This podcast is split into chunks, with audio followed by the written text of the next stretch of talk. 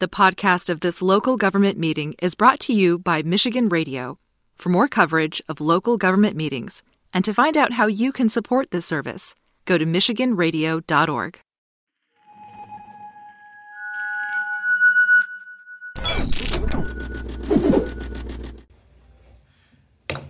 All right, we're going to go ahead and call the Committee of the Whole meeting for October 24th to order. Let the record reflect a starting time of 5 o'clock. And with that, Clerk Book, would you please take the roll? Councilmember Hussain, Here. Councilmember Wood, Councilmember Spadafore, Councilmember Spitzley. Here. Councilmember Garza. Here. Councilmember Jackson. Councilmember Brown, Present. Councilmember Daniels. Present. Six members present, you have a quorum of the committee. All right, that takes us to the meeting minutes from October 10th, 2022. Councilwoman Spitzley. Thank you, Mr. President. I move that we approve the meetings from October 10th, 2022. All right, there's a motion on the floor for the discussion. Seeing and hearing none, all those in favor signify by saying aye. Aye. All those opposed, same sign. Motion carries. That takes us to, sorry, uh, public comment on agenda items. Um, We do have, I don't see anybody in the gallery that's not city staff or Board Board of Water and Light staff, but for the minutes, um, if there is anybody in the uh, audience that would like to make public comment, we do allow uh, public comment for up to three minutes on any of the agenda items. We do have a presentation tonight. We have a couple resolutions uh, for discussion and action as it pertains to, and this is for uh, my council colleagues, as it pertains to uh, the closed uh, session for litigation updates. Um, That is actually a six-vote item. Uh, Councilman Spadafore is out um, with regard to work. Um, Councilwoman Wood, Vice President Wood, sorry, um, actually fell ill this morning, um, and we do not have six votes to go into closed session, so that will actually be moved. That will actually be moved to November 14th. Um, With that being said, if there is anybody in the audience uh, that would like to make public comment, come on up. Seeing none. All right, that takes us to our first um, item. This is a presentation from the Board of Water and Light. Uh, And this is the financial report for fiscal years uh, ending 2021 and 2022. Uh, We do have, my understanding is Jason Taylor with us, as well as Heather Shawa, who is our s- Chief Financial Officer with the board. Don't we have some other hardly recognizable gentleman in the audience, too? I I can't quite place his name, but I know he's in, I- he looks familiar. And of course, of course, we do, yeah, we do have our general manager, Mr. Dick Peffley, in the gallery. Um, I did talk to him prior to, and he said he is just here to support. Uh, so with that being said, um, we will start with Ms. Shawa. We're going to go ahead and turn the floor over to you. Thank you. Thank you. Thank you, council members. Thanks for having us this evening. Um, Thank you. As you stated, um, we will be going over audited statements for fiscal year end '22, which was June 30th, and then uh, '21, the audited statements include June 30th of 2021 as well. I'm going to turn it over to Scott Taylor. He is our Director of Accounting, Finance, and Planning, and him is, him and his team uh, do the heavy lift for the audit and work very closely with our auditors, um, which is Baker Tilly. So with that, I'll turn it over to Scott. Thanks, Heather. I'm happy to say that we had another successful audit. Uh, we received an un- unmodified, also known as a clean, um, opinions on each of our four audited financial statements. Uh, one of the financial statements is the BWL as a whole. The other three are each of our three retirement plans. Uh, we prepared a few highlights to share with you tonight, and then we can address any questions you may have. Uh, overall, the BWL had a good year, uh, especially given the challenges created by COVID. Uh, we did have to deal with many of the same supply chain issues that others have faced. Um, however, we have found ways to work through everything we've encountered so far, uh, and we've been able to continue forward with our projects. One of the biggest impacts to our results over the last year has been the impact the economy has had on investment returns. Uh, we felt it somewhat in our operating investments, but much more so in our retirement plans. Uh, our defined benefit plan experienced over $5 million in investment losses compared to expected gains of about 4 million. Uh, and our VEBA, which is our retiree, retirement health care plan, uh, experienced over $19 million in investment losses compared with expected gains of about 17 million. Uh, so the combined impact between the two was about $45 million less in investment returns than we would have expected. Uh, we will stay the course, obviously, with our investment targets. Um, the values are expected to come back over a period of time, um, but for the one-year period, the losses are required that were required to show is based on accounting standards, and, and they were significant for the fiscal year.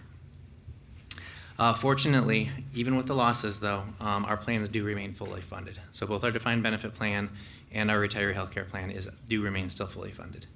Uh, For BWL operations, uh, revenues were up for the year from about 380 million the prior year to 397 million, um, due in large part to the additional electric generation from our new Delta Energy Park plant, uh, which came online during the year.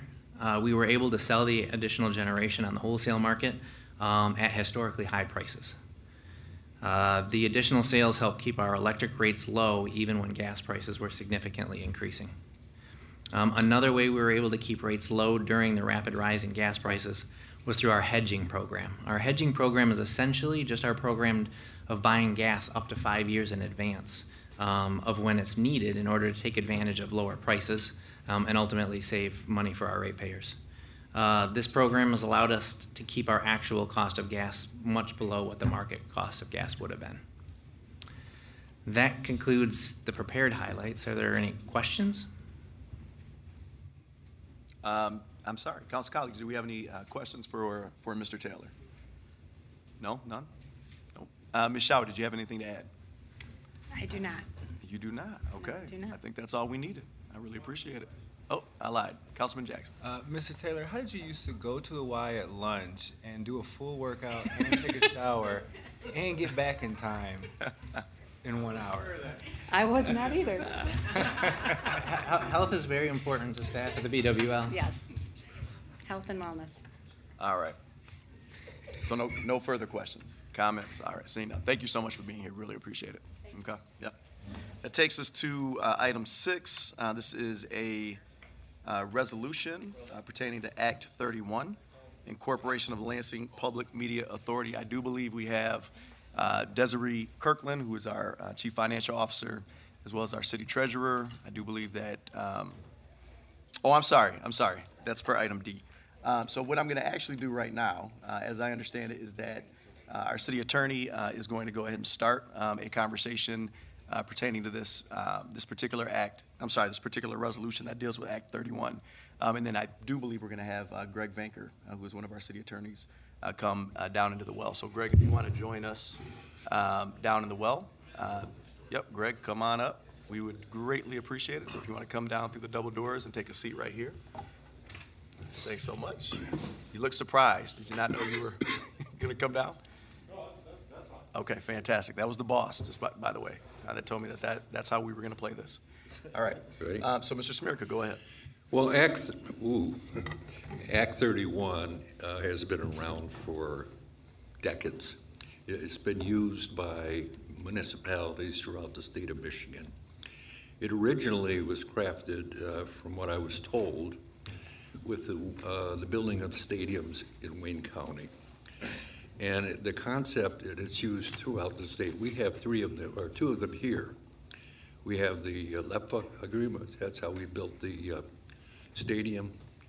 Lansing Center originally, and then the parking structure with the Lansing Building Authority, so it's, it's not unusual um, to create an Act 31. It's a device provided for economic development by the uh, state of Michigan. The concept, the standard concept is clear. The building authority builds an asset, and I'll get to the financing in a minute. And then the building authority leases that asset to the municipality or the city. And then the city makes a lease payment back to the building authority, and the building authority uses that together with other sources to pay off any bonds. That's the concept. There is always another agreement, and we have this with LEPFA, where the city will actually, now that the city is a lessee of that structure, in turn contracts back to the building authority to operate. So that's exactly how it works, and that's the traditional method, and that's what we have here for a public media center. Now, I know, and so the, the- the act is very broad. It could be any types of structures, you know, it's a whole list of things that you can do with, with this. As I said before, we did a ballpark, we did the Lansing Center, uh, the parking structures, so uh, there's no restriction on it. Um, And I know there were some issues about one draft that was made where some of the boilerplate got snuck over. That's been eliminated, and maybe Greg, you could address that. Mr. Vanker. Sure.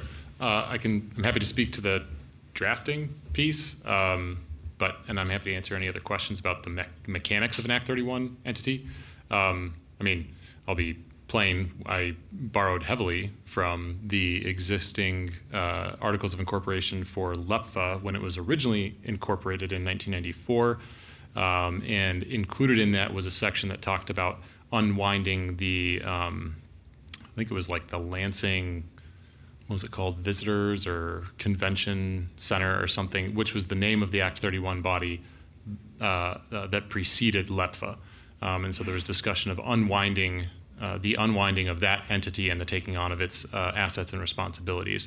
Um, and that section should not have been in there. So that was taken out. There was also reference to um, stadium, city market, and that was removed and replaced. But otherwise, the Articles of Incorporation um, uh, and mechanically, the way that it works is uh, articles of incorporation are submitted to council. Council reviews them, and if you approve them, you say you approve them, and then the city records them and publishes them uh, in a newspaper of circulation, uh, and then the body is created. Um, and that's that's sort of it. Um, Act Act 31 is a I mean, it's from the, the act was passed in 1948. Um, it's got a very basic structure for setup uh, to, to create the the entity. Um, there's no public hearing requirement in the statute, uh, and the recording process. This is one of the few entities that becomes a, a, a public uh, corporation that is not doesn't get recorded over to LARA or to anyone. It just gets sent to the county and to the Secretary of State, and then it exists. Very, very quickly before we move on, we do have a question from Councilwoman. Uh, We have a few questions from Sure. Councilwoman I one thing. Um, hold on one second, because I want to make sure that, I should have actually recognized Councilwoman Spitzley before we moved over to, to Mr. Baker. So why don't you go ahead and a- ask your questions, and then we'll recognize the city attorney. Um, Thank you, Mr. President.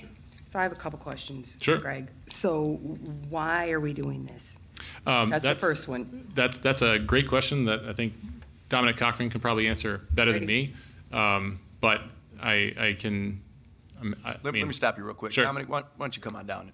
We're going to have to have you down here soon anyway. Thank you. Dominic, how are you?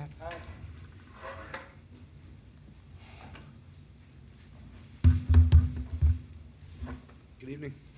Sure. So if you need the question repeated, uh, Councilwoman Spitzley simply asked why we are doing this. Certainly. So, um, well, just, I mean, a little bit of background. I'm sure people have heard of the Ovation Project, um, which will be a new Lansing Public Can I stop you just for a second? Can you pull that mic up just a little Yeah. bit closer? Thank you so much. So, um, this is the first step to get the Ovation uh, concert venue and new Lansing Public Media Center up and running. Uh, this is kind of, I'm sure a lot of you remember the Civic Center, which was a robust uh, concert venue that we had downtown. The plan always from the beginning, when the Civic Center was decommissioned, was a two-part replacement. So um, the Lansing Center was actually only supposed to be the first part uh, replacement of the Civic Center to capture the event and convention business that was happening at the Civic Center. Um, and then the plan was always to build the Performing Arts Center or concert venue that was actually supposed to be, uh, it was originally under the Hollister administration, going to be where the Stadium District apartments are. So this has been a project. I, I have a feasibility study from the year 2000 in my office, and it takes up two bankers' boxes. Uh, and I refer to it frequently, so it was a very useful study that was done back then. Of course, we've updated it and done a new study, but uh, it's still a lot of uh, valid information. So, uh, this would be the organization that would oversee the construction of that facility and then um, transform into an ongoing management uh, board as well. I have another question, Mr. President. So the, the, the governing board of this Act 31 organization would be uh, the governing board for that facility. And if I can, just very quickly, before we um, uh, recognize Councilwoman Spitzley. So there was a feasibility study that was referenced in, in, in our my packet. question. And it it discussed, as an example, Uh, The fact that City of Lansing residents at, I think, an 87% rate uh, supported some type of venue like this. So that feasibility, are we talking about the same feasibility study? So this is from back in 2007? Is that No, correct? 2000. Back in 2000. But that's, that's not the one I believe your packet refers to. There's an updated one. I, I was just only referred to that just to illustrate how long this project has kind of been in the works. Okay, so let me, since, since Yeah. we're on that uh, note, so with regards to the feasibility study, when was it conducted, the most recent? Who was it conducted by, and how did we engage residents? So it was um, AMS Planning and Research. Uh, there are many firms who do this kind of work across the country. They were selected because they have a really conservative reputation of not just telling people what they want to hear. You know, sometimes that's a problem with feasibility studies that uh, the firms that conduct them will just kind of give you like the answer that they think that the client wants to hear. We actually asked them a very different question. We talked about building something that could house like the Lansing Symphony Orchestra on a permanent basis, like a, a, a concert hall with amazing acoustics. Uh, turns out to build something like that is more like $60 million. and it just wasn't financially feasible to build something like that in Lansing. Uh, what we learned from the from that group was they said if you have that kind of philanthropic dollars and, and you can build that kind of amazing facility, you should. But if you just build this flat floor concert venue that your market really needs, that you have a major university, you're a capital city, and you just don't have this kind of like venue for shows. Um, if you build that facility, which can be done much cheaper, you know, under 20 million instead of 60 million, uh, you're going to capture like 80% of the economic impact of that $60 million project. So at some point, it just became a pretty obvious decision that, you know, let's build this facility that's right sized for our community that is more what we need. And there was a lot of, uh, sorry, you you asked when that occurred. That study was in uh, 2019, and then they did an update after the pandemic to make sure that that still um, demand still existed, and in fact, it had increased. So, um, Because it referenced the 87%, what was the medium used to, or mediums, I should say, to, to actually engage in outreach?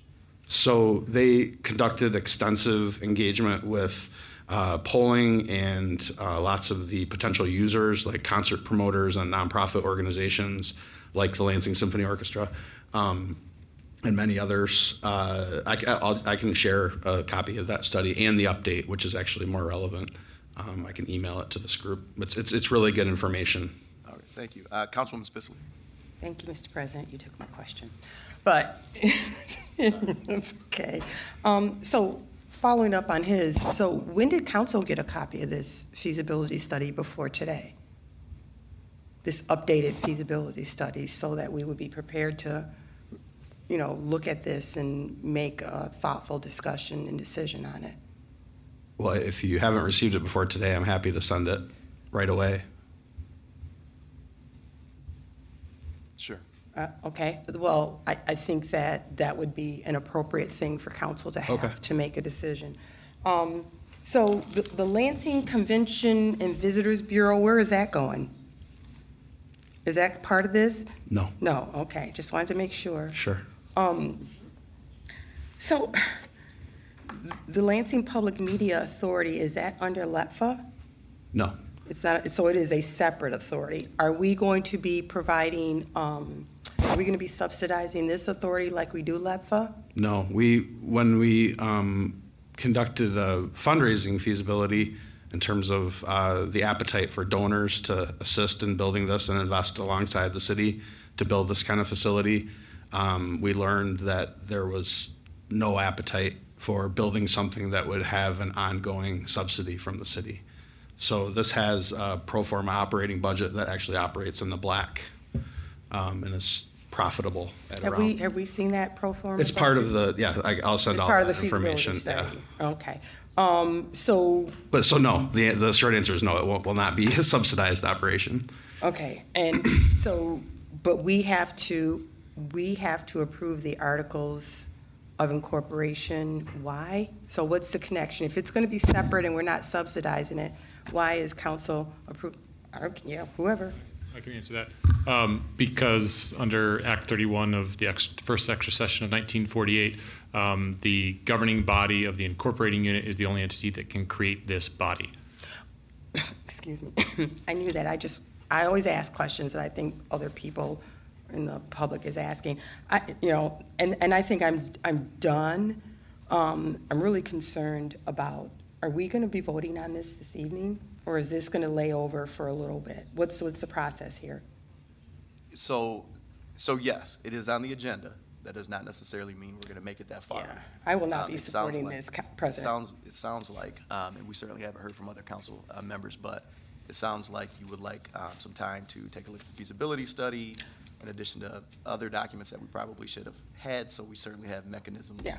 in place to not look at this tonight. but- I, you know, I, I will, I will, you know, the will of the council is the will of the council. I'm just saying for myself, I don't have enough information to make an informed decision, and I will not be supporting this. Do we have other questions or comments? Mr. Jackson? So just to be clear, because I'm a little confused, the authority is to be set up so that we can build or improve a building, one that doesn't exist yet? Uh, th- That's correct. No- Nothing exists yet. Um, The, the Act 31 body is uh, basically a preliminary step so that financing models become available, so that if there is funding sufficient to build the thing, um, then we have an entity in place to actually oversee that construction, um, and it affords, uh, frankly, much more flexible funding models in terms of receiving donations, uh, more easily spending money uh, uh, within the confines of its uh, charter. And then it has certain bonding authority, and it also can contract with the city um, so that uh, if funds are received, for, for example, I know that there's a resolution before the council to receive um, a large chunk of money from the state specifically for this purpose. Um, uh, if, if the, you know, that would be city money, but the city can appropriate that or, you know, deem it to go to that body so that uh, you can get everything in one place to actually build and oversee the construction of this. I mean, the building authorities are really geared towards, they they have limited but broad power towards building structures. Okay, and the building, do we get to know anything about the proposed or potential building or location or anything? Is it just one single facility, or is it like all encompassing of anything that the Lansing Media, Public Media, has to do with Lansing Public Media? Yes, and I I mean, Dominic can speak to that stuff uh, better than I can. Yeah, so uh, what we're proposing is actually a combination adaptive reuse and new construction. Um, If you can picture in your minds the uh, 500 block of South Washington, um, Lenawee and Washington is basically, that block on Washington is empty other than a single brick building that I believe used to be the Lansing Credit Exchange. Um, so the the plan is to redevelop that building and rehab it into um, a new Lansing Public Media Center, and uh, also would be space available for community use. Uh, there's other nonprofits that are interested that haven't committed yet, like all of the above Hip Hop Academy and Lansing Art Gallery are possibilities who might be interested in having space there. Um, that would be redeveloped and then building north from that new construction for the venue. So it's kind of a hybrid project of new construction and adaptive reuse. So it would be all of those things.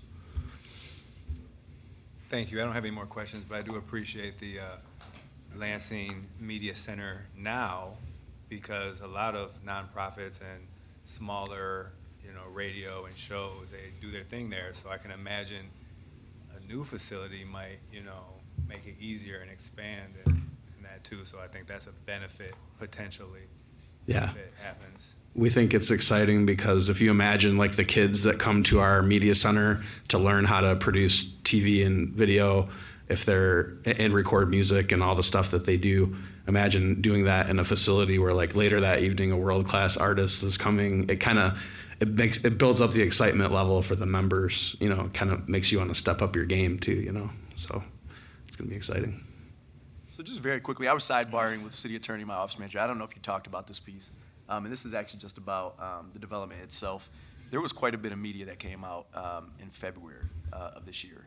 um, about what this could potentially be. And yeah, I talked about, you know, nearly a 2,000 uh, seat venue, and you'd have the, you know, room for the private party that oversaw the, um, the actual venue, um, you know, with some balcony uh, built in, and, and that there would be, you know, space for community groups. There was also discussion about 40, I thought, lost for artists. Is that still part of the plan, or did I It's- read that wrong? It's not, no, you did, you saw that right. That was the um, original thought and knowing what we heard from donors that they were not interested in building something that was going to be a financial drain on the city, that would be a net positive and standalone financially. Um, incorporating housing into the development was a way to like almost easily do that. I mean, because the net operating income from some housing uh, could help trickle to the bottom line of this cultural facility and put it in a pretty strong financial position. It also made the, stru- the project extremely complex um, from a design perspective of putting housing on top of a music venue. Um, you know, pretty tricky. You'd have to be people that are okay with living on top of a music venue. Um, it complicated the financing and then the project as a whole. So, giving up that housing what we get in return. So this is something I've been learning in this process. Anything over four stories, you guys probably already know this. Anything over four stories in Michigan is actually considered a high rise. So we, with that older project, we would not be able to have any kind of rooftop component, like a rooftop venue or restaurant or bar, um, because once you put people above that, even if it's outdoors, that's considered a fifth floor. And once it becomes a high rise, it gets a lot more expensive, uh, a lot more complicated. So what we get back by giving up the housing is a really awesome rooftop component that will take over the whole rooftop uh, restaurant, bar, gathering space type place. That um, the income from which is what helps make this financially feasible. So it's less income than 40 apartments would have been, but enough to make it profitable, if that makes sense. Cool. Just uh, so there's clarity in this, this is not part of the city. This is a separate authority. Uh, If I could give you some examples, uh, Tax Increment Finance Authority is separate, EDC is separate, Next Michigan Development Corporation, Brownfield Authority, you're all familiar with those authorities. That's what this is. And it can receive funds from any source. Could be funds from donations, can be funds from uh, contracts for services, it's just uh, is wide open. And, and the whole idea here, if I were to say one thing, it allows for the operation of this project as a business. And that's what this is all about, a business that is separate from the city without any obligation on the part of the city, except what might be in the lease agreement. Separate some liability as well, Yeah. right? That's what I meant. Thank you. Do we have other questions, comments? All right. Uh, Mr. Garza? All right, thank you, Council President. Thanks for being here today. Um, I really appreciate uh, you guys presenting to this, uh, to us, and, and I'm looking forward to seeing your planning and research feasibility study. But um, is there any particular reason why this didn't get housed under LEPFA? So we consider this project to be, it's going to be a really heavy lift for that, the board that does get incorporated for this new organization. So to foist that uh, additional work on an, you know, onto a LEPFA board and say, oh, by the way, here's a new facility that's going to take, it's going to be a lot of hands-on work from this governing board, uh, not only through construction, but also to turn this into a successful endeavor. Um, it's going to take focus. It's going to take people who are passionate about this specific project. Um, so the thought was, we- had so many people from the you know entertainment, music, and arts community that are really excited about this project, that are kind of clamoring to be a part of the board. That it just it, it made sense to stand on its own. As, as it's going to be a, a lot to operate, you know. So it, it's going to need a dedicated governing body, we think. Uh, Thank you, I appreciate that, It makes, makes a lot of sense. Has, has there been any kind of pushback from like the Wharton Center uh, regarding this project? So um, I, I met many times with Mike Brand, the former executive director, and uh, my new friend Eric Olmscheid, the new executive director. We've already met a couple times. He um, attended uh, listen, we, the creative placemaking summit that the Arts Council put on a couple weeks ago. We had a listening session for there just to hear people's ideas Uh, he was a part of that and attended that. Uh, he sees us absolutely as a compliment to the Wharton Center. This is something that like they get calls all the time from shows that they're like, it doesn't make sense to have this at the Wharton Center. We're like a seated, formal, you know, kind of venue. Uh, it's not really appropriate for like a concert, you know, like a rock concert or something. So, um, so they actually anticipate referring business to this new endeavor and totally complimentary and not competitive for sure. All right, well, thank you. All right, we got two additional questions. We have first uh, Councilman Jackson, and then we have Councilwoman Spitzley. Thank you, Mr. President. I thought of another question. So, I love my city, of course, but a lot of times it's hard for businesses to make profit as good as ideas are. And there's been a lot of great ideas in the past. So what would happen if, worst case scenario, and again, I'd love to support this, but this question might help. If for some reason people don't do the rooftop as much, the nonprofits don't have the money, and it's not really as profitable as you thought, what would happen? So at every uh, juncture and laying out this uh, pro forma that you'll all see, um, we made the conservative choice, right, in terms of like revenue, ex- expected revenue, um, expected attendance. Um, the I, I'm gonna pull it out of my hat right now, but I think like the break even for events is um, around one per week on average. So there's going to be times of the, of the year when there's m- multiple per week, and maybe on the heat of summer it might only be one per week in, in the big venue part. Um, so the the break even is very conservative. Uh, the staffing numbers, the expenses are very conservative. So the net operating result of the kind of seventy to eighty thousand dollars of annual profit is already kind of a worst case scenario. Um, and of course, we're planning on going into this other than the bonding that the city will do for the PEG fees, which has its own repayment mechanism that's separate because that comes from the cable companies and Metronet. Um, there were this will be built with no debt. So that that payment structure is already coming in through the PEG fees to pay the bonds back, but other than that, there won't be any debt uh, ongoing debt obligation for this. So it, it's pretty conservative. Like there's no Thank bank you for your note that will have to get met every Okay, month, you know. fantastic.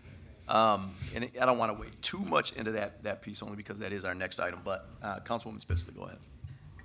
The bonding is our next issue, discuss that. Okay, I won't ask my question on that then. How does this, because we just approved uh, like a concert venue in a space on Washington. Yeah. And so you're talking about a concert venue as well. So I'm, I'm, I'm curious as to, you know, those two. Yeah. And how those two may um, conflict with each other. Sure, that's a great question. Um, and we're not working in silos separately from those folks. We've also had many conversations with them. The size of their venue is so. You'll see in the the AMS research, uh, they told us you need this 2,000 person venue, and you also need like a 500 person venue in your market that you don't have those things in your this semi-major market for Michigan. You know, we're the capital city and we have a Big Ten university. Um, so when we engaged with those folks and told them about this plan, they're thrilled because they were like, that was going to be our next step. you know, to we would be looking to build that size venue um, in Lansing. So, you know, it's not going to be me booking the concerts at this place. It's not my expertise. We'll be contracting with concert operators and promoters. Um, we'll probably ha- put out an RFP for a, an organization to manage the overall calendar, but it would still be open to independent promoters and other people who want to have shows, but they would kind of oversee the calendar. I imagine that they would be the first people to respond to that because they could ensure that there's complementary things happening and not two of the same kinds of concerts on the same night and it would be something that would be greater than the sum of its parts instead of competing so the the level of artists and, and shows that would be coming through are completely different between a, a 500 person venue and a 2000 person venue and and not conflicting at all I So, appreciate that. yeah. You know, I, um, I think that the ovation and the, the idea of the ovation is, is amazing. And I think we need an arts type of thing here in downtown Lansing. But I've been very consistent um, in my term, in my tenure here on council, about approving stuff that I see at the last minute. And it's hard for me to support this when I haven't seen the feasibility study, I haven't seen the budget, and nobody from the administration has even picked up the phone to say, hey, this is what's coming. And it's not your fault, Dominic. It is, to me, just a continued symptom that we're not working together. Okay. And that's unfortunate. So I, I will not be supporting this. As a matter of fact, um, and whether it's, it's voted up or down, that's it. I, I move to table this until we get the feasibility study and the budget and more information so that we can make an informed decision. I, I understand that we're not paying any money for this, but we are, through council and through resolutions, approving this. Mm-hmm. And I can't in good conscience approve something I have no clue what's going on, and I have no clue what the feasibility is. And so I move to table this until we get that information. All right, so just to be clear, there is a motion on the floor that pertains to resolution uh, in Act 31, the incorporation of Lansing Public Media Authority, and the motion is to table. Uh, Is there further discussion? Seeing and hearing none, all those in favor signify by saying aye. Aye. All those opposed, same sign. Motion carries. All right. Um, So what we're going to do now, uh, we're still going to move on to uh, the next discussion. Uh, And so we are actually going to replace Greg uh, with Shelby Freyer, who is our Chief Strategy Officer. Mr. Jackson is going to, thank you so much, um, so kind as to actually bring another chair chair down into the well so that we can keep Dominic, um, but also bring down uh, Desiree Kirkland. Oh, she's not coming. I thought you were coming. You might as well. Why not? Come on down. Um, and then we'll also have our uh, Chief Financial Officer and uh, City Treasurer, Desiree Kirkland.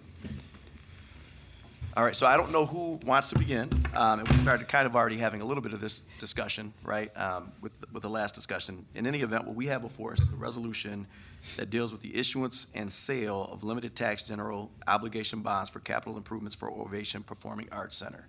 So I would assume we're going to start with Ms. Kirkland. Yes, good evening, everyone.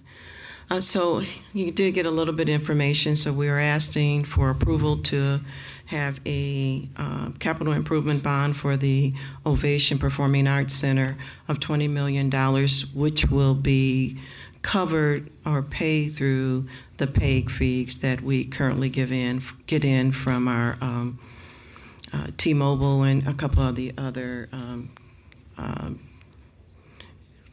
tele- cable cab- Cable company, I'm sorry. AT&T Thank you. I'm- So that's what we're asking right now, which will cover some of the costs for the, the development of the project. All right, fantastic. Uh, Councilwoman Spitzley. Thank you, Mr. President. Um, I move that we table this as well. Um, I think there are still questions. Um, You know, I'd like to know how much are the PEG fees, how long the bond, blah, blah, blah, blah, blah, blah. We don't have that information. We don't have the information on the feasibility study. We don't have the information on the budget. Um, To me, there's just not enough information presented to council to move forward on this. Sure, and I think that's fair. Uh, So there is a motion on the floor to uh, table, and again, this is a discussion action item 6D. Councilman Jackson. Is there discussion on the motion to table? Sure. Um, I think we might have a small presentation from some people who might know a little bit. And if it's like five or 10 minutes, I don't know. I mean, we might get some info, and then we could still table it. I'm Sure. still- I'm still Sure. good with that.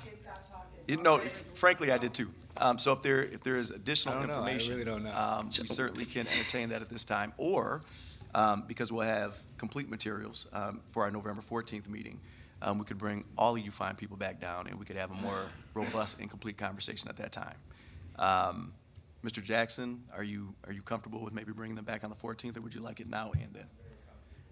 Okay, let's, let's plan on that. All Okay, right? we can do that. Uh, Is there further discussion? All right, so there is a motion on the floor to table. All those in favor? s- si- Oh, you do have? No, no, I'm fine. I was just gonna say, yeah. Okay. All those in favor signify by saying aye. aye. Aye. All those opposed, same sign. All right, motion carries. Thank you. All right, I appreciate it. We look forward to the additional materials, okay? All right, that takes us to, again, um, due to not having um, six votes for a six-vote item to go into closed session, Um, That takes us to other. Is there any other business before the body? Councilwoman Spitzley. Thank you, Mr. President. I, I understand we don't have the votes for closed session, and I'm not going to go into that. My only question is, by not going into closed session today, city attorney, are we missing any deadlines or dates or, you know, because you know I love to give you my opinion. I just don't want to miss it, so. Mr. Smiertka. No, we're not. No, we're not missing any deadlines. And you know, we're, we're trying to keep council informed on all these major cases. Uh, you know, you should have gotten an email today that we filed uh, with the Michigan Supreme Court in the annexation case. And so we'll, we're bypassing the Court of Appeals. So that's the latest, but no, we're not missing anything. Yeah, and, and I, and I appreciate the clarification. I think sometimes people don't understand. Obviously, we can't talk about um, what is disclosed in those meetings. Uh, But that being said, I think some people miss the fact that they really are informational uh, in nature. Uh, So with that, uh, Councilman Jackson.